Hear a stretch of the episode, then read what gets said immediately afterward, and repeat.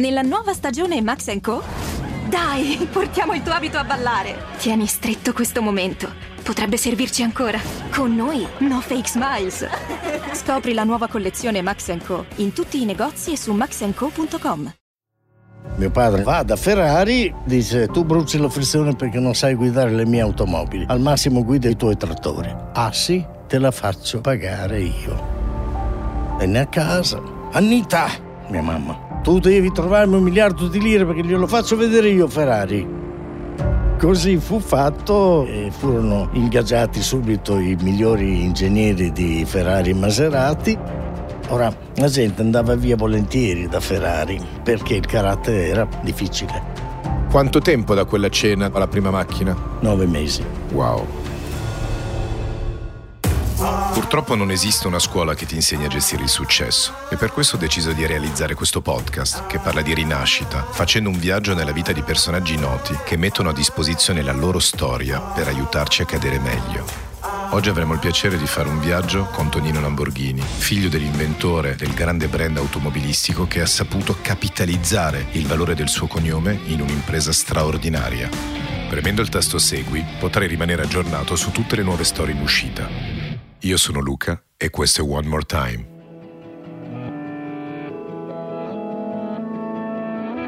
Partiamo dall'inizio, solo raccontami che papà hai avuto cosa ha fatto, raccontiamo le radici e il tuo cognome e arriviamo a te oggi, imprenditore. Allora mio padre torna dalla guerra in Grecia e dunque intanto aveva una grande capacità innata nella meccanica. Poi fece la scuola di avviamento professionale, l'istituto tecnico, okay. andando poi a lavorare in bicicletta o in motorino i motorini di quel tempo, a Bologna presso le officine meccaniche che ti insegnavano come lavorare. No? Quindi chiamato al servizio militare lo assegnano a Rodi, nel centro dove venivano riparati tutti i veicoli militari dell'Egeo. Finisce la guerra, torna in Italia e si mette a costruire trattori. Comincia a costruire questi trattori attraverso i residuati bellici lasciati dagli americani. E mio padre cerca, trova e compra tutto quello che poteva comprare indebitandosi, tutto nuovo. La differenza, dove era il segreto? Perché altri fecero esperienze analoghe, è che compravano la roba vecchia. Okay. Invece mio padre comprava la roba ancora imballata, Intonsa. ancora impacchettata da questa carta oleata color arancio Orbene, costavano poco, potentissimi, venivano modificati ovviamente nel cambio, nel differenziale, eccetera, eccetera, un successo strepitoso e da lì nasce la Lamborghini poi. Però eh, fermati perché se mi dici sono un successo strepitoso io voglio sapere come, cioè nel senso lui fa i primi trattori in quel modo, sì. ma come fa a farsi conoscere? Dove trova i clienti? Qual è stato il click? A lui personalmente andava intanto in, nelle piazze la domenica o il sabato a mostrare il prodotto, poi venduto cioè andava nella piazza della città col trattore? Del paese, della città, della cittadina, mostrava il trattore e dopo due, tre, quattro trattori, che pur costando poco, guadagnavi molto. Quindi si permetteva di fare il piano Marshall all'incontrario. Al contadino diceva, amico mio, dammi quello che hai, poi me lo pagherai piano piano perché con questo trattore potrai arare, potrai il vomero andare più in profondità, avrai una produzione di grano o di gran turco superiore e faceva due conti con regolo calcolatore. Una volta c'era il regolo calcolatore, sapevo usare anch'io, una volta, oggi no, al posto del computer o al posto della calcolatrice. E gli dimostrava che in X mesi o in X anni avrebbe pagato eh, senza difficoltà la parte restante del trattore. E quindi poi tuo padre comincia a fare un po' di soldini, i comincia, trattori vanno bene, si compra una Ferrari. Sì, si compra una Ferrari come facevano tutti in quegli anni, dovevi dimostrare, okay. no?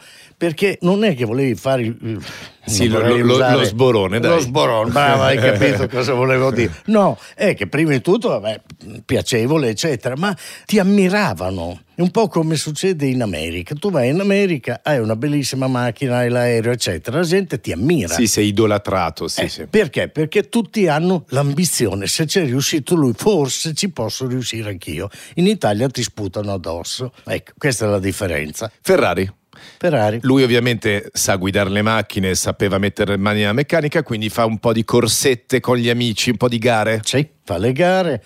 La sera Bologna-Firenze aprirono l'autostrada, non c'era anima viva e quindi da Bologna a Firenze chi arrivava a Firenze pagava il caffè, naturalmente vetture della stessa categoria, quindi Ferrari con Ferrari, Maserati, Maserati, insomma stessa categoria, stessa cilindrata. Lui vinceva, però arrivava a Firenze, la frizione era bruciata, doveva tornare a Bologna cambiando senza la frizione sai che si può fare con un po' di abilità se senti i giri del motore ce la fai ecco al massimo qualche ingranaggio gratta un po' una volta, due volte, tre volte, quattro volte, dici adesso mi sono stancato di portare la macchina alla Ferrari e spendere un sacco di soldi a ripararla, adesso voglio vedere io, apre il motore e si accorge che ci sta perfettamente la stessa frizione che lui montava sui suoi trattori. Prova la macchina, la macchina va da Dio. Quindi tuo papà va dal signor Ferrari, colui che ha inventato la Ferrari? Sì. E gli va a dire, guarda, ti spiego cosa ho notato sulla macchina. Sì, cosa ho notato prima e secondo ho risolto il problema, monta questa frizione che è la stessa che monto sui trattori, costa così così, la marca questa, marca normale, niente di eccelso. Eh, il caso vuole due ore di attesa, due ore di attesa, mentre attendeva il rododendro, che non è un fiore, eh, ma come? Io ho due Ferrari, io ho mille dipendenti, questo qua. Aveva mille dipendenti con i trattori? In quel periodo, ah, wow. Sì. Altro che cresciuta lentamente e velocemente, alla grande. Erano già passati dieci anni circa, però sì, sì. mille dipendenti, eh 52 trattori al giorno, e insomma non qualche aspetto due ore, ma io insomma c'è qualcosa che non quadra. Eh, finalmente dopo due ore lo riceve e gli dà del tu. In quegli anni ci si dava del lei, era rigido anche col miglior amico. Insomma, mio padre andava a ragazze assieme al miglior amico e si davano del lei. Okay. Eh, lei Evelino Accuccato cioè, ma ti, ti rendi conto certo. di lei? Eh? Vabbè, insomma, per farla breve, dice: Tu bruci la frizione perché non sai guidare le mie automobili. Al massimo guida i tuoi trattori. Ah sì? Te la faccio pagare io. Venne a casa, brontolava, mangiavamo le tagliatelle, lo ricordo come fosse oggi. Annita, mia mamma, che teneva la borsa della fabbrica di trattori. Trovami un miliardo di lire. Ferruccio, ma dove trovo un miliardo di lire? Ma hai voglia di scherzare, ma se, primo non ce l'ho e se l'avessi serve per portare avanti l'azienda. Mm, tu devi trovarmi un miliardo di lire perché glielo faccio vedere io Ferrari. Tutto arrabbiato, ma cosa è successo? Insomma, e racconta l'episodio. Ferito Insomma, nell'orgoglio. Oh, da morire, incredibile. E mio padre disse, senti, ma cosa spendiamo noi in pubblicità? E spendevamo un mare di soldi. E lui disse: Interrompiamo questo contratto. Con i soldi che risparmio mi dai questo miliardo. Se va Perché bene, più o meno spendevate un miliardo di pubblicità. Eh, più o meno. Ok. Se va bene, io ottengo più pubblicità di quanto non me li facciano i, manifesti stradali. Ok. Così fu fatto e furono ingaggiati subito i migliori ingegneri di Ferrari e Maserati e portandoglieli via così. Tanto, quando guadagni tu X, ora la gente andava via volentieri da Ferrari perché il carattere era difficile. E com'era quello di tuo padre? Facilissimo esigente, però gioioso, okay. rideva, Finiva salame lambrusco. Uh, esattamente. Quindi prende dei super ingegneri, un super team da Ferrari. Nel frattempo Ferrari non lo chiama per dire ma che fai? Assolutamente. Mai. Quindi l'orgoglio continua. Mai più guardati in faccia. Da, quella, da, quel giorno. Ai saloni dell'auto quando Ferrari passava faceva... Si driblavano. Guardava dritto, guardava di lato.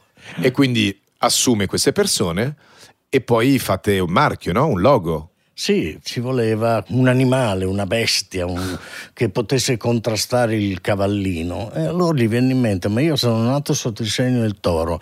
Il toro è simbolo di forza, di potenza e così nacque il toro. Fu incaricato un grafico il quale però fece un toro un po' magrolino. E, e, lui disse: Guarda, che il mio toro deve avere le palle che si vedono. e quindi il toro è l'ha, l'ha inferocito un po' di più e reso più massiccio. Sì. Voi avete fatto tutto in casa, roba vostra, quindi non avete messo il vestito al corpo no. di un altro? Nulla. Quanto tempo da quella cena dove era incazzato alla prima macchina? Nove mesi. Wow. È incredibile. È incredibile. Se, ci, se, ci, pensi è veramente incredibile. Ho visto un video che mi ha fatto sorridere eh, di tuo papà che dura esattamente un minuto, dove fondamentalmente parla del suo servizio clienti. Dice guarda, se tu hai un problema e ti trovi a Londra, ti trovi a Madrid, ti trovi anche in America, sì. io ti mando il meccanico, con il pezzo di ricambio che serve e il giornalista dice beh costerà tanti soldi, lui dice beh sì ma a noi non al cliente, per il cliente gratis e grazie a questa cosa qui il cliente ne parlerà con tutti e questa è una forma di pubblicità e di marketing incredibile. Certo.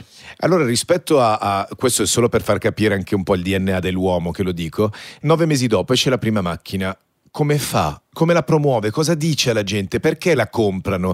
Raccontami il famoso click per farla diventare la Lamborghini che tutti conosciamo. Non fu difficilissimo perché la tecnologia era talmente avanti che anche l'uomo medio la percepiva. Poi la carrozzeria era talmente avveniristica e lì devo dire che la prima vettura fece un po' fatica ad essere accettata, cioè chi l'accettava l'accettava per la meccanica, tanto innovativa. Okay. Mentre dal punto di vista il cliente Ferrari, per esempio, faceva fatica. Eh, Frank Sinatra disse una frase che è stupendo e disse: Se sei qualcuno, compri una Ferrari, se vuoi diventare qualcuno, compri una Lamborghini. Oh, perché è bella, eh? È un bel claim, è un bello slogan. Eh, è bella. Sì, ecco. sì. Ti faccio due o tre domande e poi arriviamo a te. Eh, quanti anni hai quando nasce la macchina Lamborghini? Ne ho 16 direi. E già da quell'età cominci a andare in azienda? Sì, beh io devo dire che nella fabbrica di auto ho partecipato abbastanza poco, per due ragioni. Primo perché era il giocattolo di mio padre. In più in questa azienda, all'interno dell'azienda c'era la sua amante. Quindi puoi ben immaginare, era ancora sposato all'epoca, però lo sapevano tutti che c'era questa amante. Figurati cosa vado a dire io lì, con l'amante, con mio padre. Non... Oggi forse queste cose si accettano, un po' fatica ancora oggi. Eh? Tutte le storie di successo ci sono anche ovviamente delle montagne russe, no? si va su, si va giù e quando si va giù se si sa analizzare e se si ha la forza, la lucidità, si riparte one more time. Ho letto che a un certo punto, quindi va tutto bene, tu vai a un certo punto a lavorare in azienda con lui, però c'è un momento in cui ricevette un ordine importante di trattori di 5.000 pezzi per un governo bol- boliviano. boliviano. Era un dittatore, diciamo, chi era al potere in quel momento, cade il governo e cade anche l'ordine certo. mentre voi avevate prodotto tutto. E spiegavano che a un certo punto questa cosa ha creato un debito molto importante e ha dovuto mettere tuo papà, voi, nella condizione di dover vendere per appianare il debito dall'altra parte. Mi racconti questo passaggio che immagino che anche a livello emotivo in casa, insomma, si sia sentito, no? Ah, semplicissimo, appunto, cade il governo, il dittatore viene, non mi ricordo se addirittura fu ucciso, questo mi sfugge Beh, insomma, non c'erano 5.000 trattori, ma ce n'erano 2.000, 2.500 pronti per la spedizione. Insomma, morale della favola, pensa di andare da Agnelli. Agnelli, io sono in queste condizioni.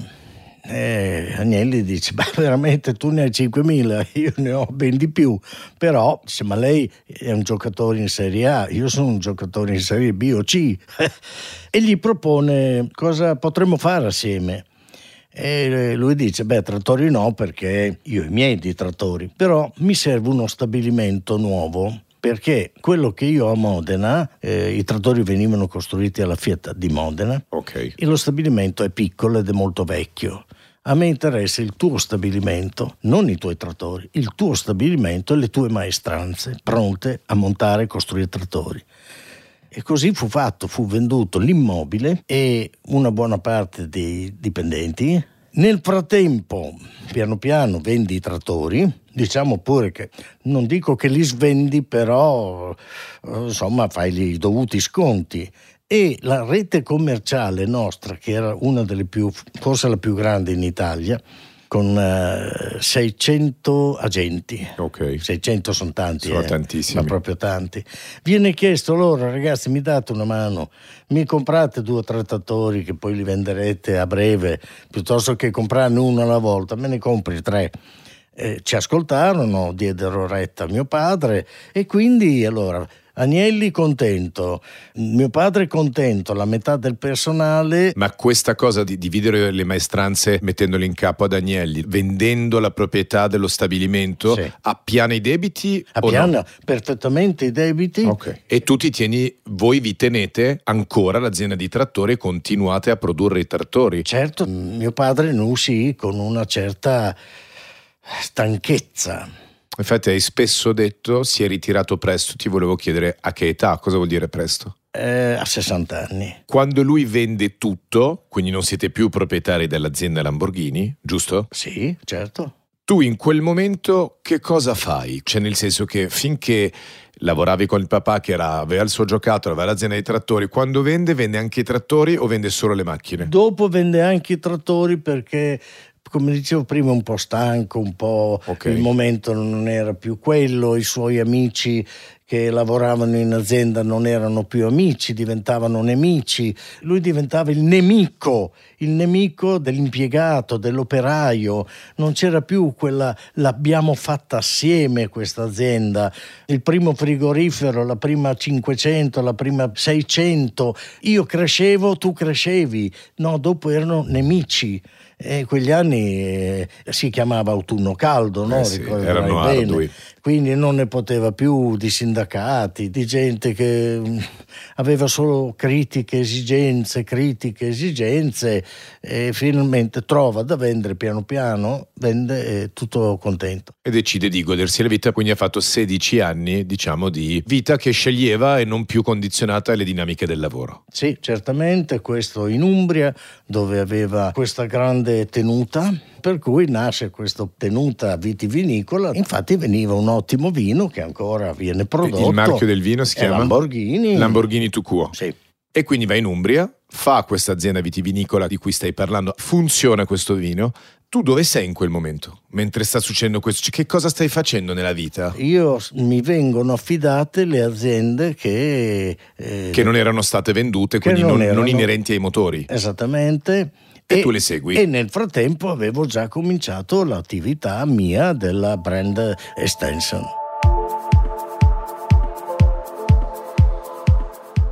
Vent'anni fa vedo il brand per la prima volta, vedo delle scarpe che erano tipo da boxer molto esili, da pilota, adesso non le ricordo con precisione. E la prima cosa che mi è venuta in mente era un po' quella cosa del pregiudizio, che ho detto, ah, adesso fanno anche del merchandising, cioè Lamborghini macchina dice, vabbè, faccio anche altre cose. Quindi merchandising non vuol dire brand di abbigliamento, vuol dire quasi gadget, con tutto rispetto. Eh. Non era gadget, è che veniva È chiaro. automatico pensare È chiaro, che sì, sì, parlavo un di questo. marchio che evoca automobilismo eh, che si butti in un altro segmento e stia facendo Sì. le magliette della macchina quando invece stava facendo un vero brand abbigliamento. ecco, però veniva spontaneo. Allora, ti faccio due domande. La prima è qual è il tuo primo prodotto? Sì. E la seconda è questa mia reazione che ho avuto vedendo il brand, immagino che l'abbiano avuto altri, e qui magari anche dei giornalisti, magari anche delle testate importanti, e mi piacerebbe che tu mi spiegassi un aneddoto da quel punto di vista, no?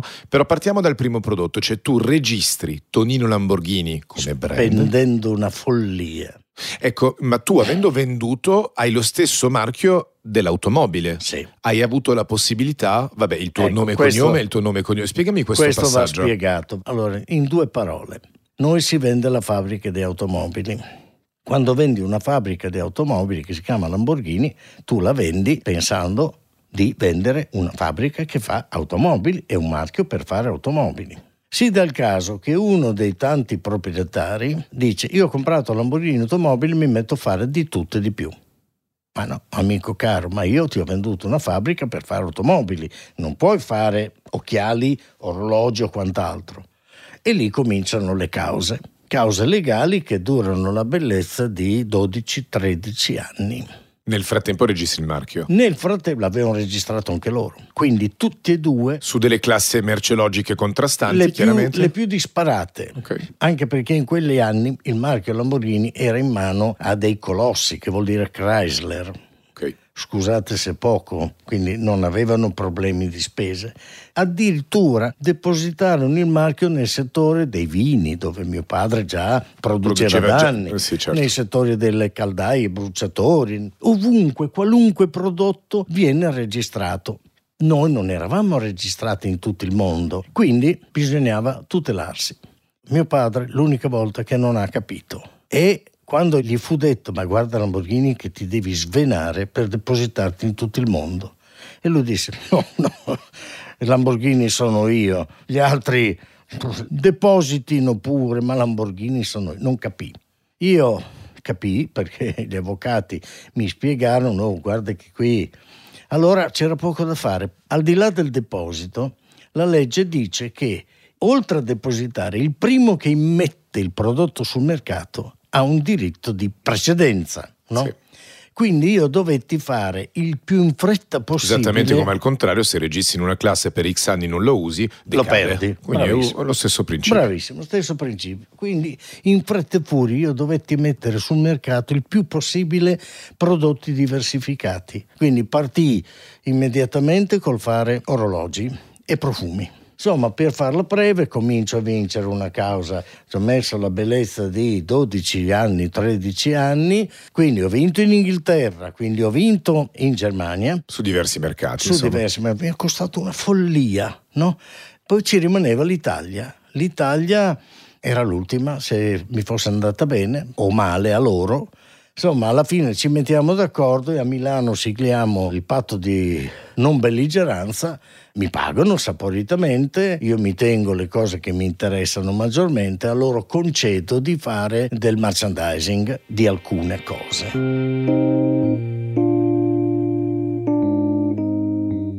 Raccontami oggi intanto il brand in che settori merceologici, su che prodotti per parlare semplice, sta operando. Io direi che sta operando. Allora, partiamo dagli orologi dove Adesso invece è diventato, eh, si è consolidato il mercato. Si è consolidato, è tutto in mano nostra, la produzione nostra, l'occhialeria pure, eh, la pelletteria pure. Qui bisognerebbe aprire una piccola parentesi. Pelletteria donna, quando cominciai... E infatti me lo volevi raccontare prima. Eh, mi snobbarono la stampa, io andavo al Pitti, facevo i miei saloni, grandi show, eccetera, ma tutti mi snobbavano, ma cosa ne sa quello lì? Vado a fare i trattori, vado a fare le automobili, ma cosa ne sa? Quello vuole entrare nel, mon- nel nostro mondo, poi i guru della moda, i guru i pezzi importanti senza far nomi del PT, no? Mi ricordo sempre Vogue, Vogue Uomo, una sputanata mi diede, ma cosa ne sa questo? Ma faccia il meccanico di tutti i colori e non fu l'unico.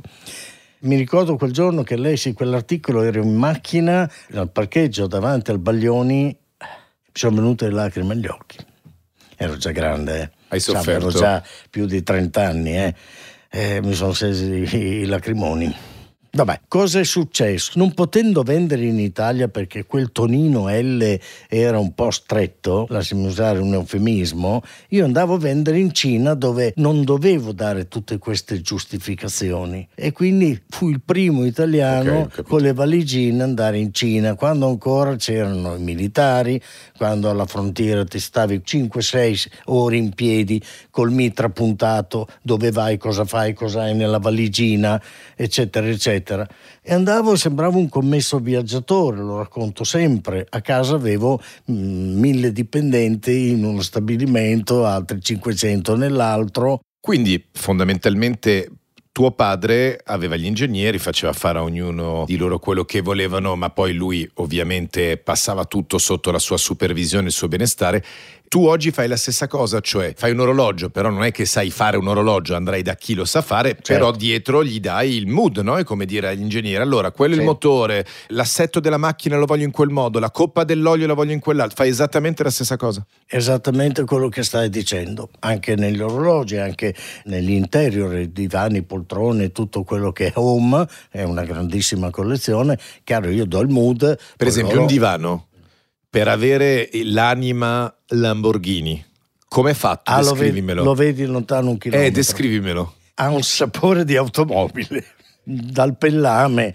Quindi tutti in pelle, ovviamente. Tut- Con le cuciture a 90%. vista, tipo la poltrona della mano. Mi piacerebbe Sì. vedere un po' di prodotti per capire come Sì, tutte le cuciture a vista, romboidali, trapezioidali, il particolare eh, che ne so che è un tubo che deriva dal tubo che porta la benzina ai carburatori. Ok, Eh, Porti sempre degli elementi dei motori. Piccoli dettagli, Dettagli. ci sono sempre, la biella, la cerniera che apriva i cofani delle auto degli anni 60 diventa un dettaglio dove ci scrivi sopra Lamborghini. C'è qualcosa che vorresti fare in futuro, che vorresti realizzare nel tuo business, magari in tutt'altro segmento, boh, non lo so, vedendo come si sta muovendo l'era contemporanea, se avevi un progetto un, un- o un sogno nel cassetto mai realizzato in cui credi fortemente, Guarda, se io avessi 30 anni, premesso che io sono un po' come mio padre, se non c'è il mio nome sopra non mi diverto. Mio padre ha avuto tante opportunità nella vita, però lui diceva io se non c'è scritto Lamborghini sopra non mi interessa, non vado a soldi. Ci sono percorsi dove fai molti più soldi che non con quello che abbiamo fatto noi, però non mi piace, mi piace che ci sia il mio nome. E io evidentemente ho preso da mio padre. Oggi se fossi molto più giovane lavorerei per il recupero dei materiali, il riciclare tutto quello Ok, che e, viene... dargli, e- e dargli viene- un'altra forma, vita. eh, Esatto, facciamo gli scooter elettrici, faccio le automobiline elettriche.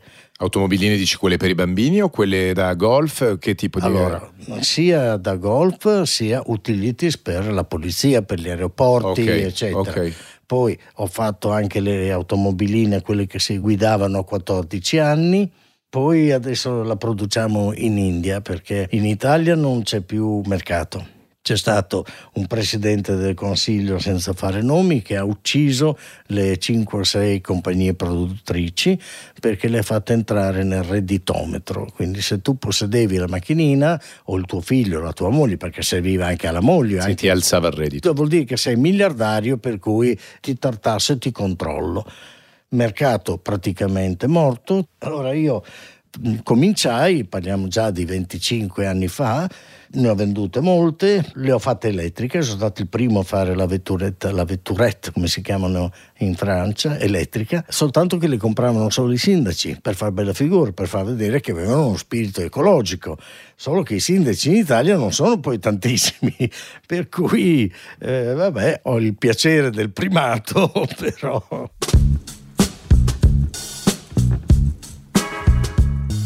Però hai sperimentato un sacco di roba, cioè si è fatto un'esperienza pazzesca, partendo dai mercati, quindi conoscendo le diverse culture, nel fare prodotti in ambiti completamente diversi uno dall'altro, cioè è molto affascinante, questa è una cosa bella, ma i tuoi figli te li porti, perché ormai tanti figli decidono di non seguire le orme del padre, tu hai cinque figli, tra l'altro quattro ragazze e una Quattro. ragazza, non so come sia il tuo rapporto con i tuoi figli. Da questo punto di vista, chi di loro, perché una tua figlia che è Elettra ha scelto un percorso autonomo, diciamo, nel mondo artistico dello Sì. spettacolo, quindi probabilmente non sta bussando alla tua porta per fare impresa con te. no, no. Non so gli altri quattro, però ero curioso di sapere se avevi qualche tuo figlio che stava lavorando con te e come andava da questo punto di vista. Beh, io ho Ferruccio che lavora con me, è molto bravo, assolutamente molto bravo, direi che lavora troppo e anche il troppo è sbagliato perché poi diventa non più un piacere ma diventa uno stress.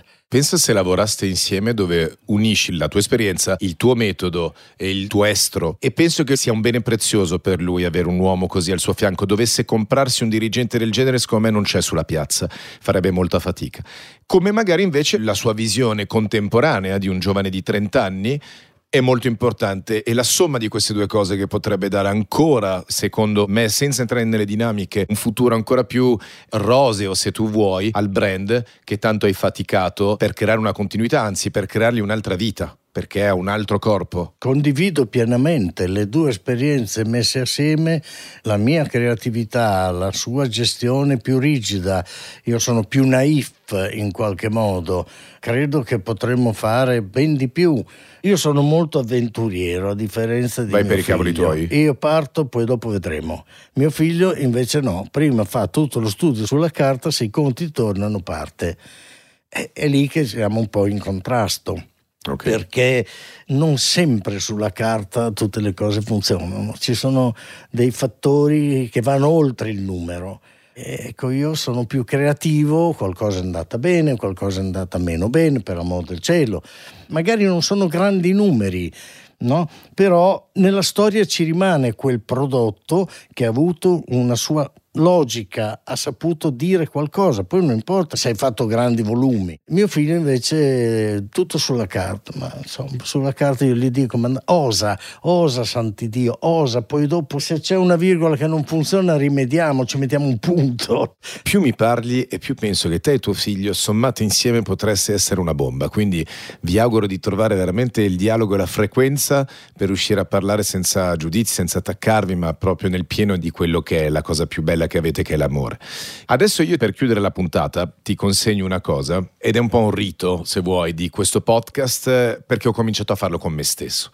Io spesso, per essere concreto, mi sono scritto una lettera e me la sono spedita per far sì che mi arrivasse un anno dopo, quindi dimenticandomi di ciò che avevo scritto all'interno e quando arrivava quella busta io aprivo e era come se facessi un bilancio, senza giudizio. E quindi io ti consegno qui un case che ha il tuo nome e cognome con il logo di One More Time. Usciremo dalla stanza, nel senso che ti lascerò da solo qualche minuto e scriverai a te stesso. Nella prima stagione spedivamo noi e le facevamo arrivare un anno dopo. Qua hai una scatola che te la metterai dove vorrai a casa tua, anche all'interno di un mobile. Se lo metti a vista è meglio perché ti ricorderai che lì dentro ci sono i tuoi desideri.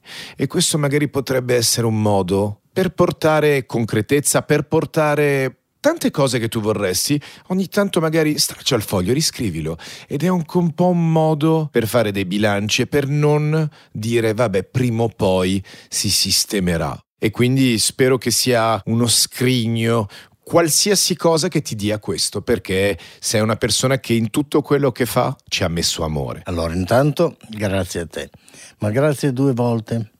Allora, io ero convinto di venire e più o meno avere un'intervista, come ne ho tante. No, questo va oltre l'intervista perché fin dalle prime parole che ci siamo scambiati, dai primi concetti, vedi che io mi sono aperto e ti ho parlato di alcune cose personali e tu hai concluso con delle cose personali, beh, questo è molto più importante di una comunicazione, di un'intervista, di un messaggio che vale anche per chi ci ascolta, ma non è soltanto il messaggio di chi ha fatto impresa con successo o con meno successo, ma è un messaggio di chi eh, fa impresa dell'amore. Grazie ancora Tonino. Grazie a te. Ti lascio qua con il tuo scrigno qualche minuto. Grazie. Grazie. Se sei interessato a qualche contenuto inedito puoi seguire il profilo Instagram One More Time Podcast o scrivere personalmente a me su LinkedIn Luca Casadei. Il suo! Convivenza difficile con la muffa, eh? Ovunque Sigma Coatings, cucina, camera da letto, ora basta. Prova la pittura Sigma Fungimat, efficace e duratura per la salubrità degli ambienti interni. Che resistenza, chiederò al mio applicatore di fiducia. Con Sigma Fungimat un futuro libero dalla muffa. Ah, muffa mia, hai le ore contate. Canta vittoria. Sigma, il tuo risultato vale. Scopri la pittura certificata anche per ambienti alimentari su sigmafungimat.it.